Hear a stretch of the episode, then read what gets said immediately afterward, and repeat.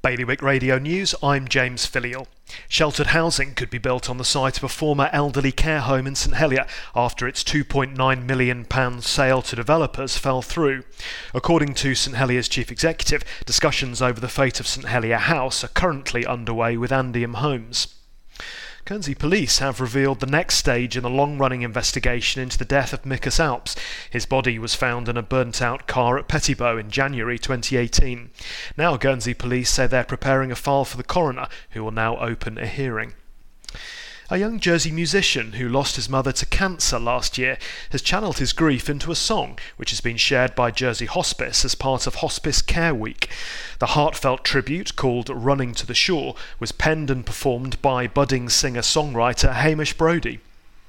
And a new animal welfare campaign has been launched in Guernsey in an attempt to warn pet owners of the dangers of using certain training products. The Autumn Aversives Amnesty focuses on items using electric shocks, unpleasant sounds, or choking or physical correction. For more on all those stories, click on BailiwickExpress.com. Today's weather, it's going to be wet all day, a top temperature of 15 degrees Celsius. Bailiwick Radio News.